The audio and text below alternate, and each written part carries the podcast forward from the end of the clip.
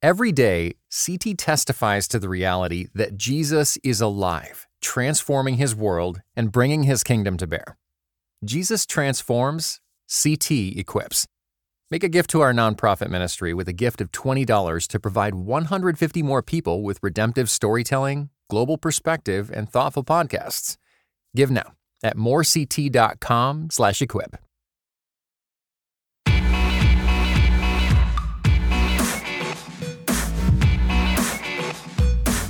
Hey, it's Morgan Lee. You are listening to Quick to Listen. Today, I'm joined by my colleague Ted Olson. Howdy, Morgan. It's always really great when you come in and guest host, so I'm glad you're here. I am excited to be here as well. It's fun. Good. And we got a great topic today because I love numbers and we got a numbers podcast. Woohoo! Not only is it numbers, it's controversy. Oh, there you go. And theology. So it's all stuff I like. Okay, well, prepare to nerd out all our listeners, and we'll do our best with all these numbers that we know that you cannot see. They can. They just have to go to ChristianityToday.com and, and follow along. Okay, so what are we talking about, and who are we talking with? We are talking with Scott McConnell, Executive Director of Lifeway Research. We have talked to Scott many times over the years here at Christianity Today. Uh, they do really great uh, research of the Christian world and of the world at large on Christian topics. Hi, Scott. Good morning, Morgan. Good morning, Ted. Hey. So, Scott has been at Lifeway Christian Resources for 20 years. He's been uh, heading the national polling that Lifeway Research does for about 10 years. Uh, he's written multi site churches. He's written The Parent Adventure. And he has been a great source for Christianity Today on what is it that Americans and Christians actually believe and think. We understand you got a recent promotion too, Scott.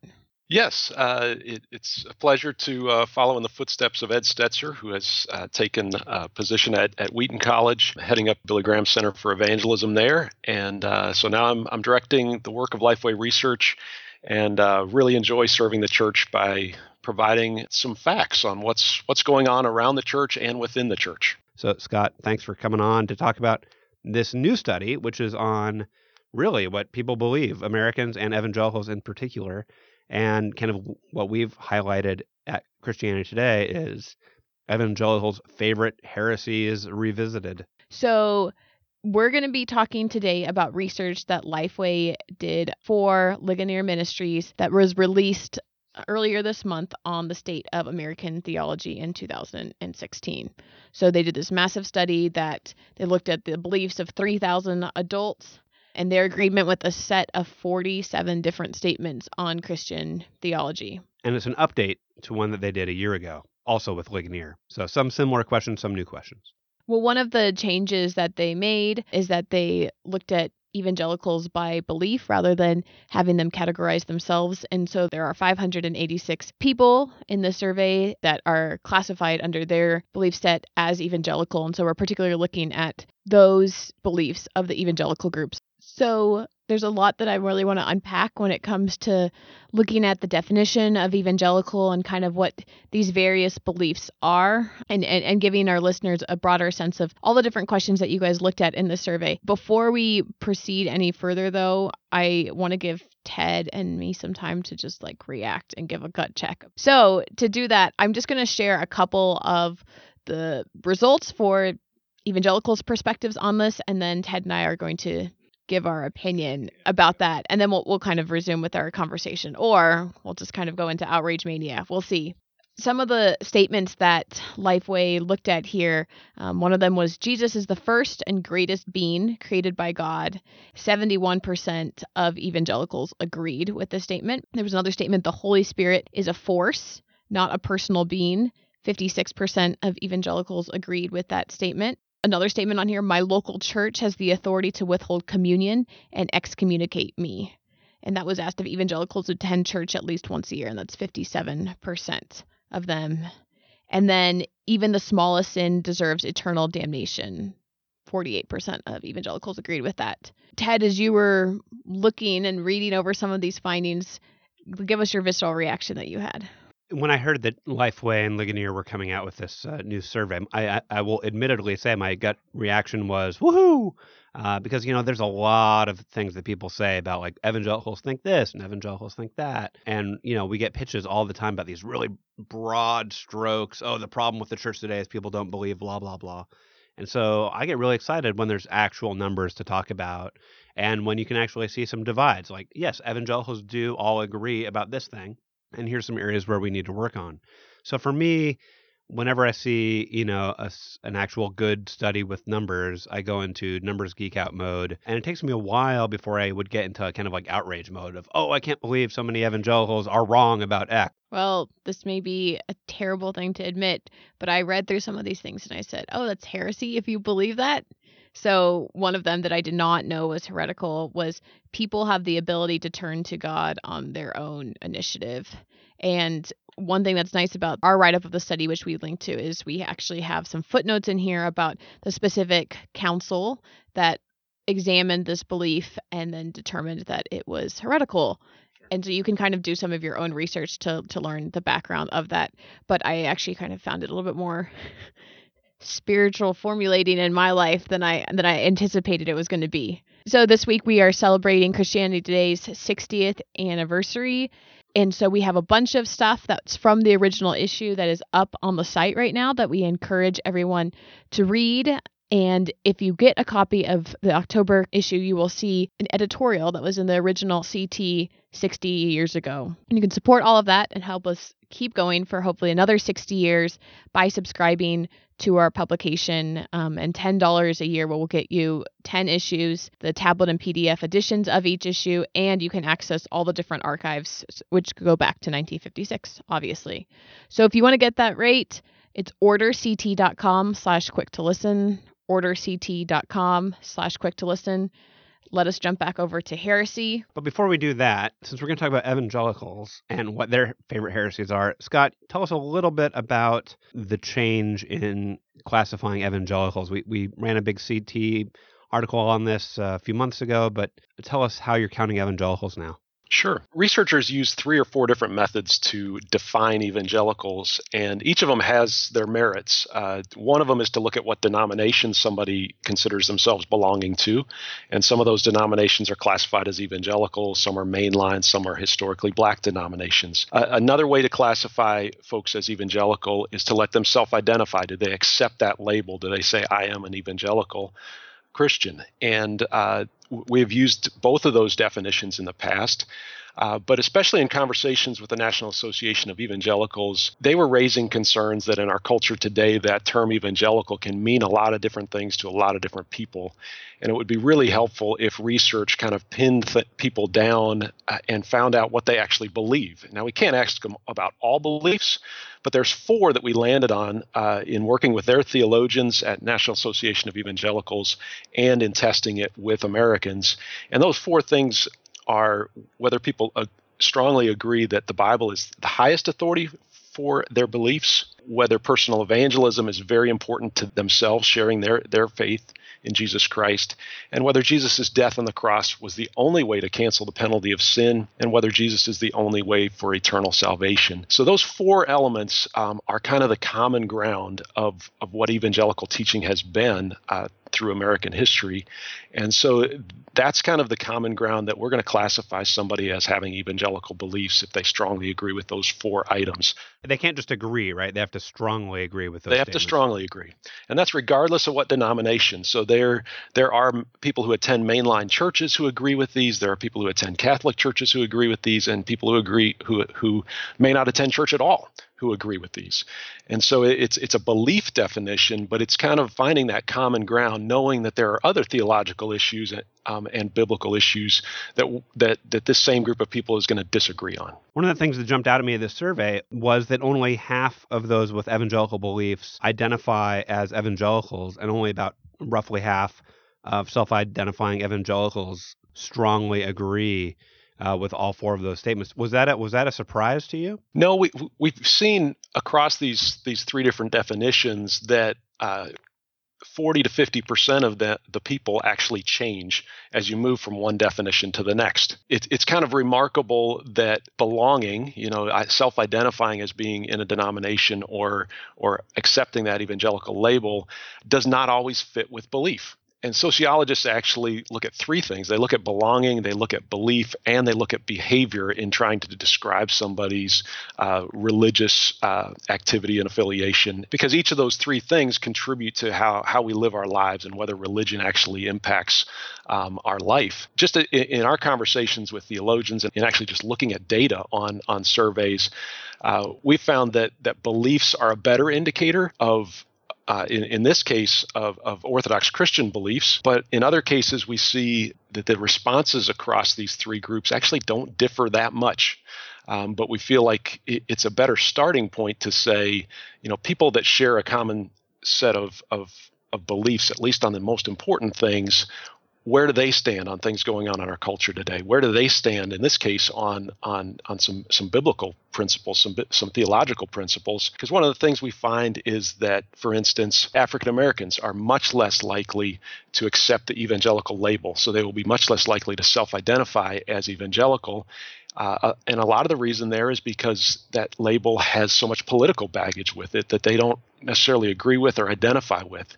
And yet, when we ask about beliefs of all the ethnicities, African Americans are much more likely to have evangelical beliefs than any other ethnic group in the United States. One of my questions for you, Scott, then is like, should the results of this survey of, of how evangelicals answered these 47 statements in any way lead to a, a change in the definition of evangelical? I don't think so. Uh, obviously, we'd be we're going to be open in in the years ahead to continue to look at at how that works in research and and to stay in touch with theologians to make sure that they're they're pleased with how it's working. But the fact is that the the, the four elements there we didn't just invent uh, a year ago when we did that research. Uh, they, they actually uh, line up with a lot of historic research on evangelicals. Uh, but Bebbington has has something called the Bebbington Quadrilateral, where you know, as he was describing evangelical teaching years ago, uh, he kind of said there's kind of four elements, and and you know, our wording isn't exactly the way he described things in his wording, but it really hits the same elements of of the exclusivity of Jesus Christ, the importance of of God's word, not a, just as a good piece of literature, but as something that guides our life, and the fact that as evangelicals we believe this is not a message for us to keep to ourselves, but that we personally need need to be sharing this message with others of what Jesus Christ has done for us. Those are essentials. And, you know, one of the things this study does is it shows how shallow uh, many people's beliefs are and and that we uh, you know, the fact is that that God's message to us and God's relationship with us is really a beautiful tapestry, and each of those threads of belief and and love and uh, relationship are woven together in a way that it, it, takes an individual really loving God enough to to want to know that whole message and want to understand how that fits together, and uh, you know, sometimes at, at as Christians in America, we're we're so busy running from one thing to the next that we're we're not stepping in there and really looking closely at at how this relationship with God works. And I, I think we see that in uh, you know kind of the variety of responses on this survey where people are in the right place theologically on on several questions and then you know completely missing it on another. Yeah, it was interesting to me to see that just because someone has a belief you would think would correlate to another very, very close belief, there could be a big gap. So, you know, you have to be, uh, you have to strongly agree that the Bible is the highest authority for what I believe to be considered uh, an evangelical. And then so it makes sense that 95% of evangelicals say the Bible has the authority to tell us what we must do. Those two statements seem to be almost synonyms to each other. But then when you ask how many people agree that, quote, the Bible was written for each person to interpret as he or she chooses, uh, nearly a third of evangelicals say, oh, yeah, you know, each of us gets to decide what the Bible uh, really says. You know, we live in a culture where we're able to customize everything else uh, to the way we want it. And there's a lot of Americans and a lot of people in the church today that feel like they can do that with their faith as well. And probably fortunately, uh, you know, that's not the way God designed it. There are immutable characteristics of who God is and how he relates to us that, that we don't get to pick and choose and we don't get to rearrange how that works. I, I do think that as, as people read these questions, uh, you know, a word is a single word can be incredibly important to theologians. And you know, for a lot of Americans that don't understand the nuances, you know, the rest of the sentence sounds pretty good. And and so they'll tend to agree with some of these heresies because it, it includes several things that they want or, or you know they want a better relationship with God. They just missed that that it was a heretical way to have that peace with God uh, in the statement. Um, and so you know for a lot of Americans they're not they're not looking for the thing that's not correct uh, in the statement even though obviously that was the exercise was to look at these 47 statements and to to indicate what they agree with where they're at yeah, and it seems like a lot of those statements also people might have been assenting to what they thought was, you know, just a generally positive statement about God. But you know, the the idea that people have the ability to turn uh, to God on their own initiative, in some ways that sounds like a positive statement, you know, like Correct. like oh yeah, that sounds sure that sounds good. I will I will I will agree with that. Or a, a amazingly high percent, 71% of people said Jesus is the first and greatest being created by God. So a theologian's going to say the problem word there is created. God did not create Jesus, but a respondent might say, oh, you know, might be responding to the word greatest and say, yeah, Jesus is the greatest thing ever, you know, and so that that may have been what prompted them to agree. It's almost like if you're t- you're taking a test and you're not sure. Well, one of those things is true. So, right. should I agree with the part that is true? Uh, Not understanding that you're missing the larger point about the sentence being untrue. Yeah, you know, and it's interesting. I remember as a kid, uh, I had this this moment. Uh, I think we were coming back from like swimming lessons or something like that. I was in the back of the car talking with a friend of mine. We got to talking about God, and the mom who was driving us around like pipes up and's like, "Wait, did you say Jesus is God?" And she's like, "Jesus isn't God." And I'm like, "Okay, this is someone who goes to church every week. This is a little bit surprising to me." I'm like, "Yeah, yeah, Jesus is God. Like that's kind of the point." And she's like, "No, don't you know? Don't you know the what the Trinity? Like the Trinity, God, the Son, and the Holy Spirit. They wouldn't say God, the Son, and the Holy Spirit if the Son was God." And I'm like, "That that is not how it goes."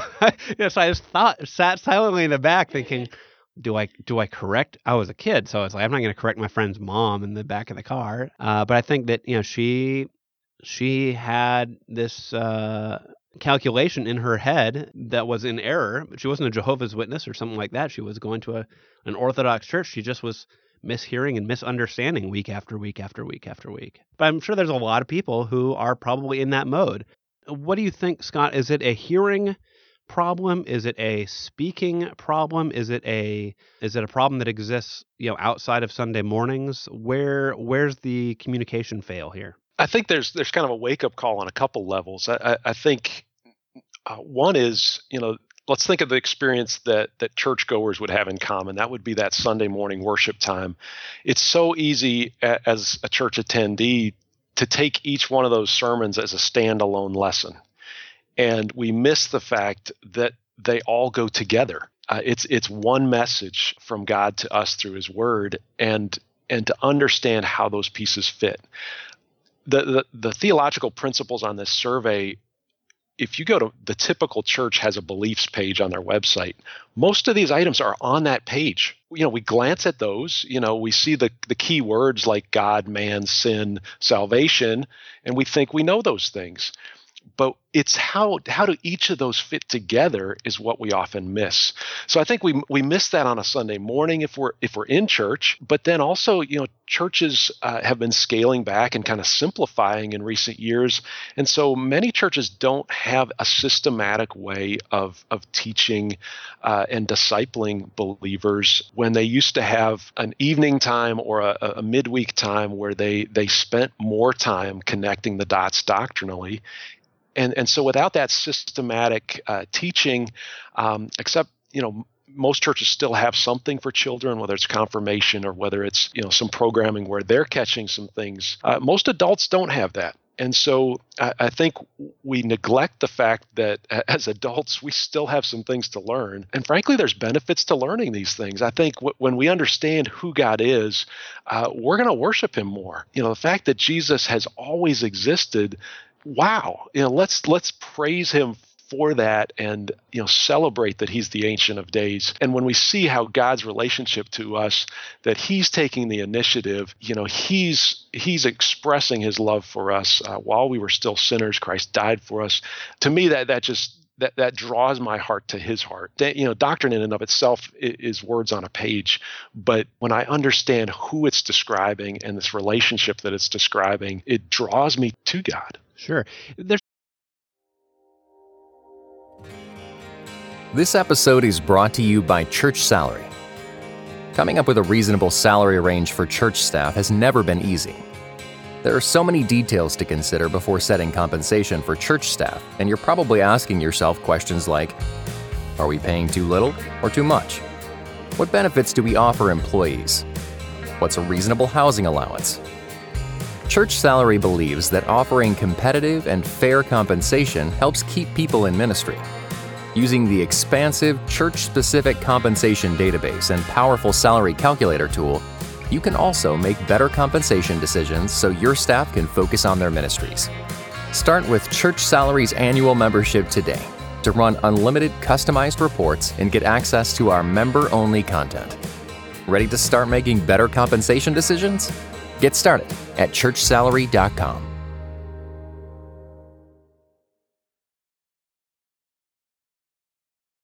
some indication in the uh, survey that churches may, you know, could be teaching this, and the people in the pews just disagree. You know, and so we'll, we talked earlier about this idea that only I have the ability to decide what the Bible says. Uh, to me, there's also my local church has the authority to withhold communion and excommunicate me. 57% of evangelicals agree uh, but a very high percentage of evangelicals disagree and say, no, the church, the church does not have the authority to discipline me. The church does not have uh, the authority to, you know, tell me what to think. Uh, and this was this wasn't just asked of evangelicals, but this was asked of evangelicals who regularly uh, attend church. So, uh, is there an indication here that people are saying, well, that's fine for you to tell me, you know, this doctrine, but I just disagree with you? Absolutely. That, that's why we're asking their their agreement with these questions is to to understand where they're uh, where they're at right now. And um, I, I, think sometimes in church we don't have settings where people can express disbelief or or to or where they can question things. And so we we never have the conversations about the things that we have doubts about and things that that we're questioning i think we've got to look for those opportunities whether that's in, our small group communities or whether it's uh, you know another time that that the pastor sets up where we can be asking the pastor those questions. People are are going to doubt some things because it, it's you know our ways are not god's ways. And so so some of these are going to hit us kind of funny when we when we first read them in scripture or hear a pastor talk about them or see them on a website. Yeah i think that going back to when I was sharing in my own gut check about how I felt like some of the stuff on here was a spiritual tool for myself just to kind of think about the various principles that are out there and um, some of these theological points are not stuff that I think about every day or even every single week at church and so to have them all laid out and have to kind of evaluate how I stood or if I had even felt on some of that stuff recently was helpful for me. Ted, do you want to share your good news? Yeah, I mean, Scott, I'd be curious to to hear a little bit what you what you saw some of the good news here, but it, it was interesting to me to see uh, that when you talk about Americans overall, two thirds of Americans say that there is a God who answers you know very specific prayers. Um, seventy percent say yeah, there there's one one true God. In general, there's a lot of Orthodox beliefs that Americans generally assent to. Uh, was there anything else that you thought, oh, well, hey, that's that's pretty good? Well, it, it's definitely helpful when we look at the responses of Americans to, to understand what they already believe that might fit with with biblical teaching, uh, because if if we're trying to reach somebody who's not a Christian, we're going to want to know where to start the conversation. And so, knowing that that two thirds of Americans believe there's one true God, and in fact, uh, believe in the Trinity, you know that that's a helpful thing. We can start a conversation there, but we also have to be aware that that means about one out of three people are not on that page, and we're going to have to start the conversation a couple steps even further back. obviously, Scripture is a very important thing to us. You know, we've got almost half of Americans saying the Bible is 100% accurate. So for you know conversations with them, obviously we can we can be referring to scriptural truths frequently, and they're going to be uh, you know they might be curious. They're going to at least be leaning toward believing what what the Scripture says. But for the other half of Americans, you know, they may be, believe in God, but they may not necessarily take everything that He has said in His Word as as fact. So I think we've kind of talked a bit, Scott, about what this research can reveal. I'm wondering if there's any words of caution that you might have for lay people and for church leaders about how to use this data you know, for most of these topics that we hit here, we just ask a single question. So, you know, one of the limitations is uh, we're not going to catch every angle on this. And uh, the other thing we're not catching is necessarily why people agree or disagree with each of these statements. As you've mentioned, Morgan, you know, this this will cause some people to pause a little bit. And I think that's a great opportunity to start a conversation, whether it's just one on one with a friend or whether it's, uh, you know, in your small group at church. Go ahead and talk about some of these things, you know, knowing that we're not going to have every piece of information you're going to want on that doctrine. You know, it is a statement that gives us an accurate idea um, at least with this wording of each statement, you know, where people stand, you know, knowing that some of these doctrines are even more complex uh, if, if we were to write them all out. For a pastor at a local church, is there any particular um, emphases or part of this data that you think would be particularly helpful um, in regards to how they're going to minister to the congregation? The pattern of Jesus's teaching was, uh, you know, he, you know, broadly speaking, he had two kinds of sermons, and it depended on who he was talking to. Uh, he had the sermons of repentance. Uh, and describing the kingdom of heaven to kind of the crowd and, and, and to people around him. But he also had sermons of condemnation to those who were in the church whose theology was off, who didn't understand how this relationship with God worked. They thought that they earned it. And I, I, think pastors have to be thinking of both of those as well. They've got to be thinking that there's going to be people in the pews that, you know, uh, as we looked at some numbers earlier, they may believe in God, but they're not necessarily trusting the Word of God yet. And and there's also people in the congregation that are really on board with a lot of the theology, um, but they're still customizing their faith the way they want it. And so you know they they really have to look for opportunities as they go in different passages of Scripture uh, to to look at what Scripture says to those things of of how can we get off base, get off the path one direction or the other, to make sure they're addressing those things on a regular basis and and and challenging the fact that we can't pick and choose uh, how this relationship with God works. It was surprising to me, uh, just in terms of the one consistent doctrine area that people seem to to be missing was the Holy Spirit. 56% of evangelicals say that the Holy Spirit is a force and not a personal being. Um, you know, he it is definitely. Uh, I, I, can understand, you know, there being some level of misunderstanding. You know, Jesus says, you know, uh, God is spirit, and those who worship Him must, uh, uh, must worship in spirit and in truth. And maybe people are thinking of that verse as they answer that, but uh, clearly the consistent teaching of Scripture and of the church uh, throughout 2,000 years of history is uh, no, the Holy Spirit. The Holy Spirit is a person. three, you know, God in three persons, blessed Trinity. The Holy Spirit is is a person. that's that's one one of several areas that people seem to misunderstand the Holy Spirit. And I don't know uh, that if if we're talking about majorities getting this wrong, I just think that to me was one area that I thought, you know, I maybe haven't heard that many um, uh, sermons, uh, even even at a, a, somewhat charismatic church, just on kind of the doctrine of the Holy Spirit, you know, who is, and kind of talking about the Holy Spirit, especially as as person, as as something more than just force.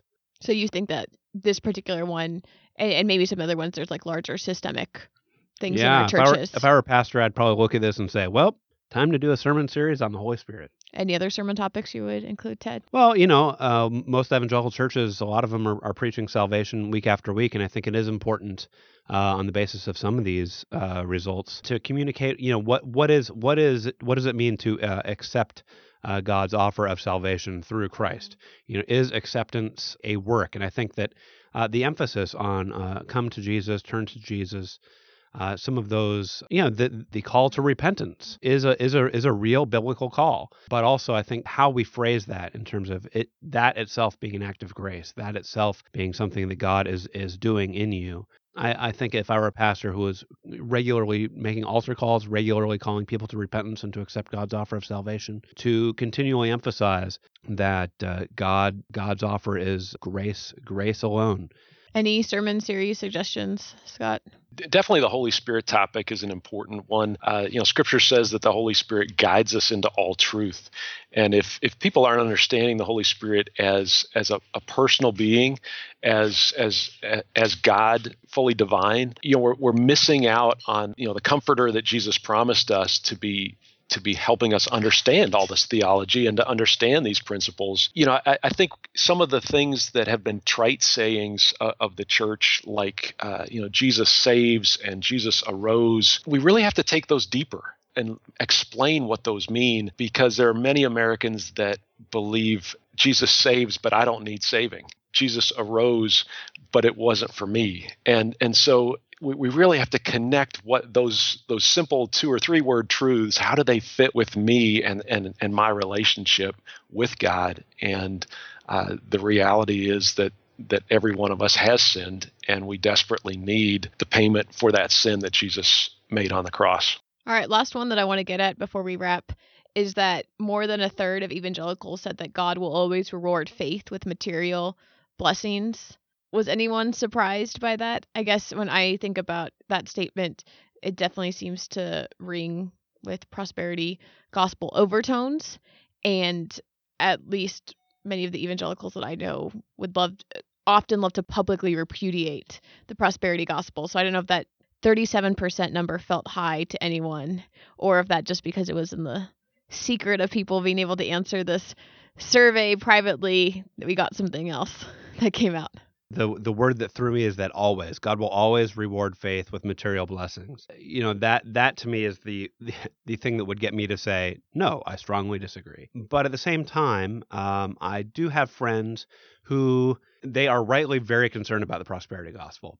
And so they might be very quick to say, you know, no, God does not reward faith with material blessings. And I think that that would be a problem too. I, uh, there the reaction in some evangelical circles to the prosperity gospel, I think, can uh, privilege kind of a, a upper middle class uh, view of things and re- reject a lot of scripture's teaching that like Jesus is with us and and working with us and and blessing us in various ways today. Uh, right now, it's not all eschatological. Um, it's not all uh, in the future. It's not all kind of heaven focused. There is um, something about your life now that God is working working through. Now, there He may bring trials.